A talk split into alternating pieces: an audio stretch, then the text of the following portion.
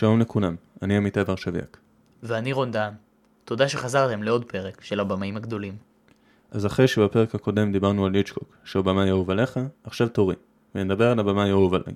שהוא... סטנלי קורי כמובן. מפתיע. אות ונתחיל.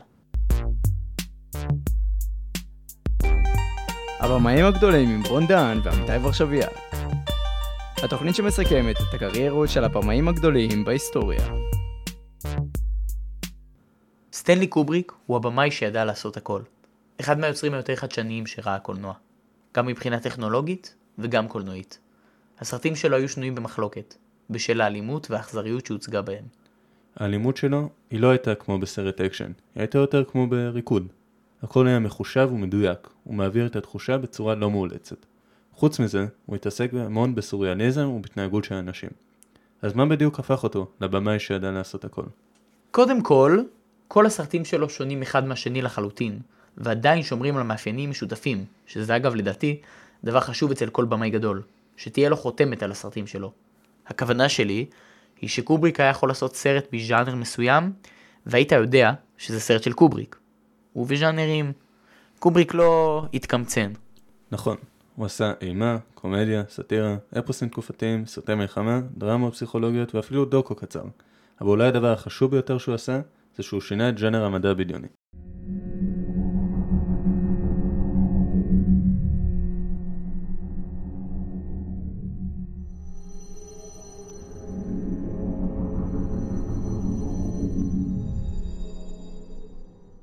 "2001 אודיסאה בחלל", יצא ב-1968.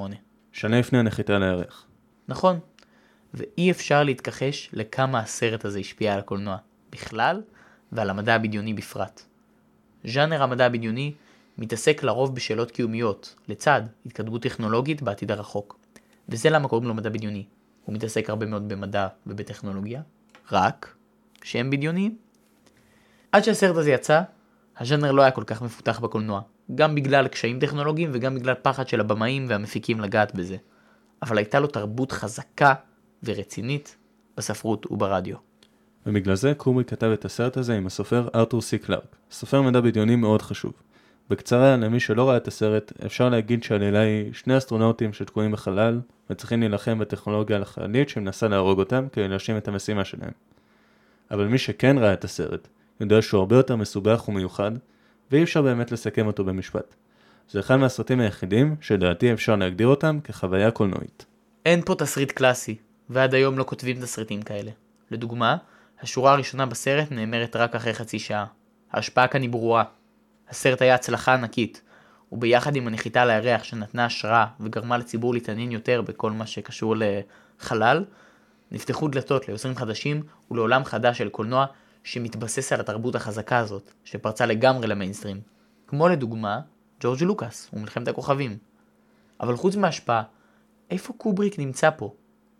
קודם כל, הסרט הזה מאוד סוריאליסטי, וגם השתמשו בו בטכנולוגיות צילום חדשות לגמרי, כמו ההליכה בחללית המסתובבת, או הסצנה המפורסמת עם העט שאמורה לדמות חוסר כוח כבידה.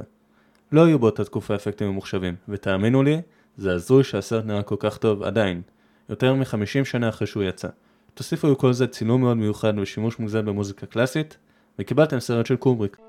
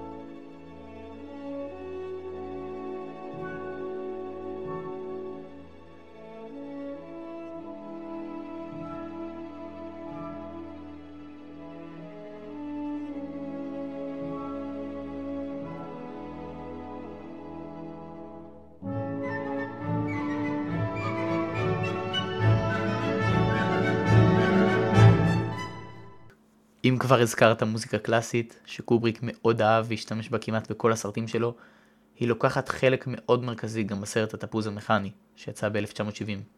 לסרט יש סטטוס אגדי, הרבה בזכות הגרפיות המוקצנת בסרט. אלימות, מין, פשע, כל זה בלי צנזורה בצורה הכי בוטה שיש. הסרט מספר על אלכס, בחור צעיר שביחד עם החברים שלו מבצע דברים נוראים. הוא נתפס ולוקח חלק בתוכנית ניסיונית לשיקום אסירים. במהלכה עובר עינויים. לאחר השחרור הוא נגעל מהעבר שלו ולא יכול להשתלב בחברה, מהקיצון הראשון לקיצון השני. העולם בסרט מוצג בצורה מעוותת ומוגזמת. הוא צבעוני מדי עד שזה מציק בעין, וזה בדיוק מה שהסרט מעביר.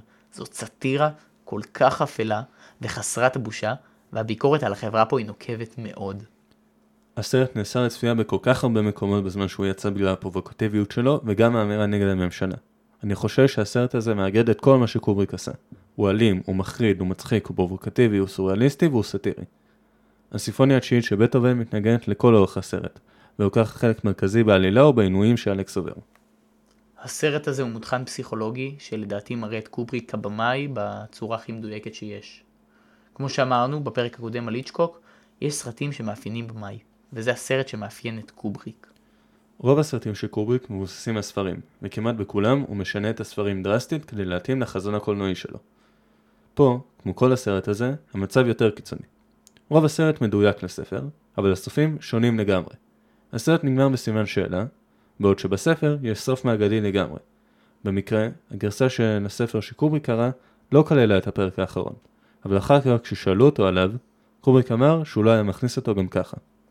כמו שאמרת, קובריק לא הלך יד ביד עם הסופרים, ותמיד אהב לשנות ולחדש. הדוגמה המפורסמת ביותר היא הניצוץ, מ-1980.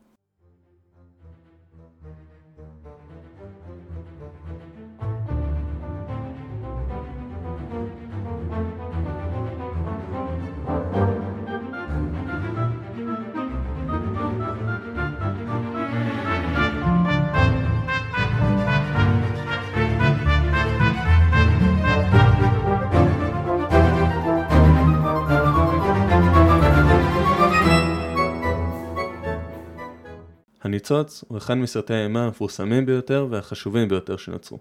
כמו שאמרנו, הוא באמת ידע לעשות הכל. הספר נכתב על ידי סופר האימה הגדול ביותר, סטיבן קינג, שכתב בין היתר את הספרים שעליהם מבוססים הסרטים קרי, בית קברות לחיות, זה, Misery, ואפילו סרטים שהם לא סרטי אימה, כמו Green Mile, אני והחבר'ה, וחומות של תקווה. ברוב המקרים, סטיבן קינג היה מעורב בכתיבה של הסרט, אבל כאן קובריק לא הסכים בכלל. הוא שינה את העלילה כמעט לחלוטין. הוא הפך את הסיפור מסיפור על מלון רדוף שהורס את המשפחה, לאיך התבודדות יכולה לדרדר את המצב הנפשי של האדם. במקרה הזה, זה היה במשפחה. ומה שמצחיק הוא שאפילו שהסרט נחשב ליצירת מופת, סטיבן קינג טוען שהוא שנא את הסרט. קובריק יודע לקחת סיפור מאוד פשוט ולא מורכב במיוחד, ולהפוך אותו למשהו הרבה יותר מזה. במקרה הזה הוא יתמקד דווקא בהיבט הפסיכולוגי של הסיפור, ופחות בלהפחיד. הוא כנראה הבין שאדם יכול להיות הרבה יותר מפחיד מכוחות מסתוריים. אני גם רוצה לציין את הליהוק המדהים של אה, ג'ק ניקולסון, שבזכות ההופעות האלה במותחנים הפסיכולוגיים על ההידרדרות של האדם, הציב רף גבוה, שעדיין קשה להשתוות אליו, והוא באמת הופך את הסרט למשהו. עוד סרט, שבו קובריק התבסס על ספר עם סיפור אחד, ויצר מזה סיפור שונה לגמרי, הוא דוקטור סטרנג'לאב, מ-1964. אנחנו קצת חוזרים אחורה בזמן. קורבריק, לאחר הפריצה שלו, הבין שיש לו כוח. הוא ממש שכבר עשה דבר או שניים, ועכשיו הוא לגמרי במיינסטרים. התקופה הזאת הייתה השיא של המלחמה הקרה, ולקורביק היה הרבה מה להגיד. הוא ניצל את המדיה הקולנועית כדי להעביר את הביקורת בעזרת הסרט החשוב הזה. יש כאן ביקורת סאטירית עם קטעים מטופשים, אבל אפילו שזה לא כל כך אופייני לקובריק, עדיין יש אלמנטים שלהם בסרטים האחרים שלו, כמו התפוז המכני. יש שם קטעים סאטיריים, אבל הם לא המרכז של הסרט. פה, הסרט הוא קומדיה סאטירית קלאסית. הסרט מספר על קפטן בחיל האוויר האמריקאי שהחליט לשגר את כל הכוחות לברית המועצות.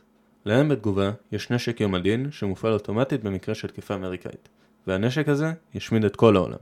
סיפור הזוי לגמרי. כל כך הזוי שבתחילת הסרט יש הודעה אמיתית מחיל האוויר שדבר כזה לא יכול לקרות במציאות כדי להרגיע את האזרחים. חשוב להבין שבתקופה שהסרט הזה נעשה, המצב בעולם היה לא יציב בכלל. אנחנו לא הרבה זמן אחרי מלחמת העולם השנייה, ולשתי המעצמות הגדולות, ברית המועצות וארצות הברית, יש נשק גרעיני מוכן לפעולה, ואף מדינה לא תוקפת את השנייה כדי לא לגרום להשמדה כוללת. זאת הייתה מלחמה מתחת לשטח, בלי חיילים. בגלל זה קוראים לה מלחמה הקרה. היא התבססה יותר על איומים, ריגול וניסיון לצבור כמה שיותר השפעה. אגב, הסרט היה אמור לצאת בנובמבר 1963, כמה ימים אחרי הרצח של קנדי, ובעקבות המצב המתוח והלא יציב שהיה בארצות הברית, החליטו לדחות את יציאת הסרט. הסרט הזה הוא קומדיה. הקומדיה היחידה של קובריק. אבל הוא בא פה לידי ביטוי, עוד פעם, בצילום המיוחד והתסריט הסוריאליסטי. הוא ידע לעשות הכל, ותמיד להשאיר אותם. קצת מצחיק שגם סרט קומדיה בשחור לבן מ-1964, וגם סרט אימה קלאסי מ-1980, נוצרו על ידי אותו במאי.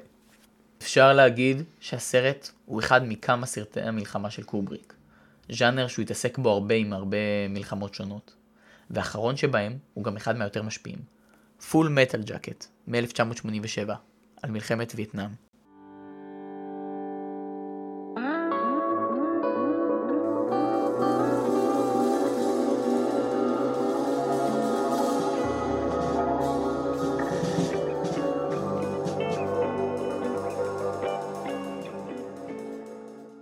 מטל ג'קט מספר חוויית הלוחם במאריס במלחמת וייטנאם. הסרט מחולק באופן מאוד ברור לשני חלקים, מחנה אימונים ושדה הקרב. ובשני העלילות לא חוסכים בתמונות קשות לצפייה, וביקורת נוקבת על אותה מלחמה ועל התנהגות הצבא האמריקאי. נתמקד יותר בחלק הראשון, כי החלק השני הוא יותר סרט מלחמה טיפוסי. מזכיר קצת את אפוקליפסה עכשיו, מ-1979, שגם הוא על מלחמת וייטנאם. החלק הראשון, לעומת זאת, חסר תקדים בעולם סרטי המלחמה. אף פעם לא ראינו את שלב האימונים של החיילים כמעט בכלל בקולנוע, והוא נעשה בצורה כל כך בוטה, ביקורתית ומדויקת. אגב, רונלד לי ארמי, מי ששיחק את הרב סמל במחנה האימונים, היה גם רב סמל במציאות במלחמת וייטנאם, ואפשר לראות כמה שהוא ידע את התפקיד. באותה תקופה בצבא, האמינו שכדי להוציא את החייל הכי טוב, צריך לפרק את הבן אדם ולהרכיב ממנו את החייל המושלם. ויש אנשים שלא בנויים לזה. הדמות הראשית בחלק הראשון הוא אחד מהם. הוא היה שמן יותר מאחרים, חלש יותר מאחרים, והתהליך הזה של פירוק והקמה מחדש, גרם לו להתאבד בסופו של דבר. יש כאן שילוב של ביקורת על הממשלה עם המון המון פסיכולוגיה והידרדרות של בן אדם, משהו שקובריק מומחה בו.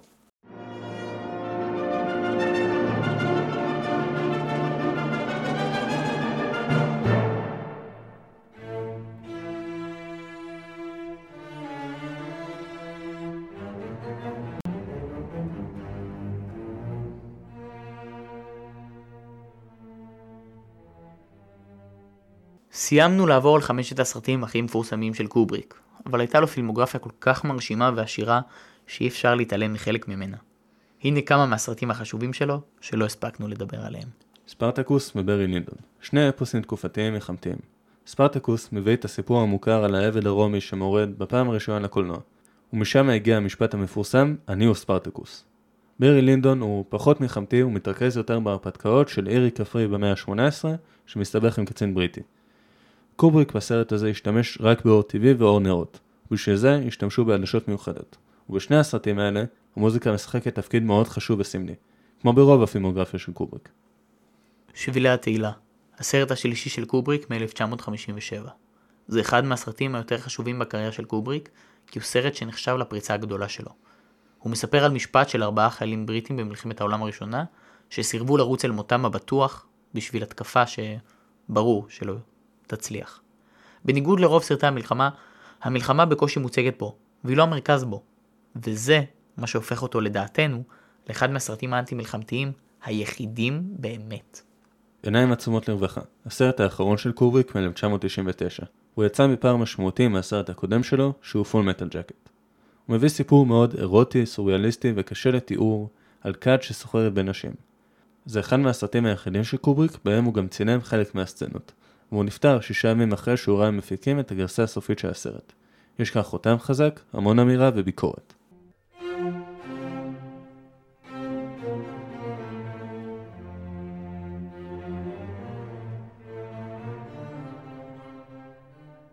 בנוסף לכל אלה, היו לקובריק המון פרויקטים שלא ראו אור.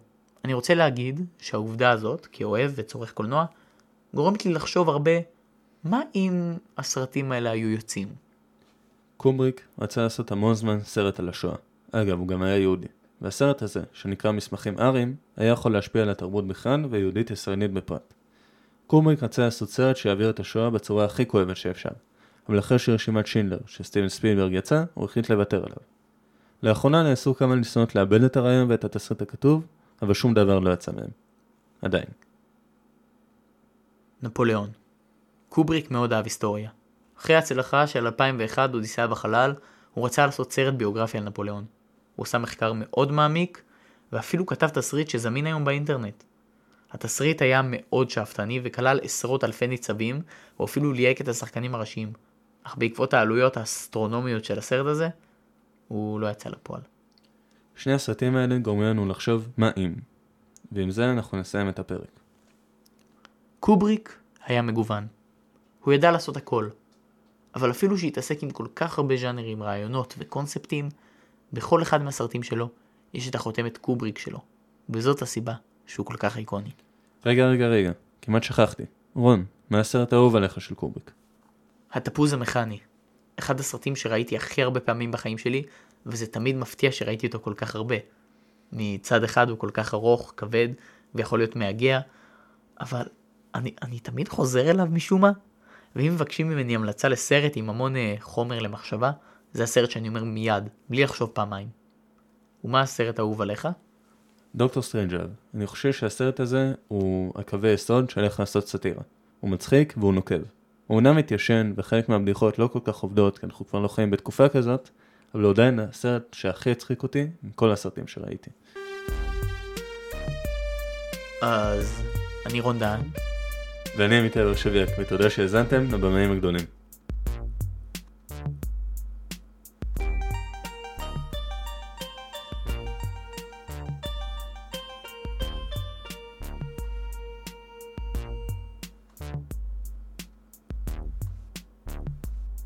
הפרק הופק במסגרת כאן כל יבנה, תחנת הרדיו החינוכי של מגמת התקשורת בקריית החינוך גינזבורג, יבנה.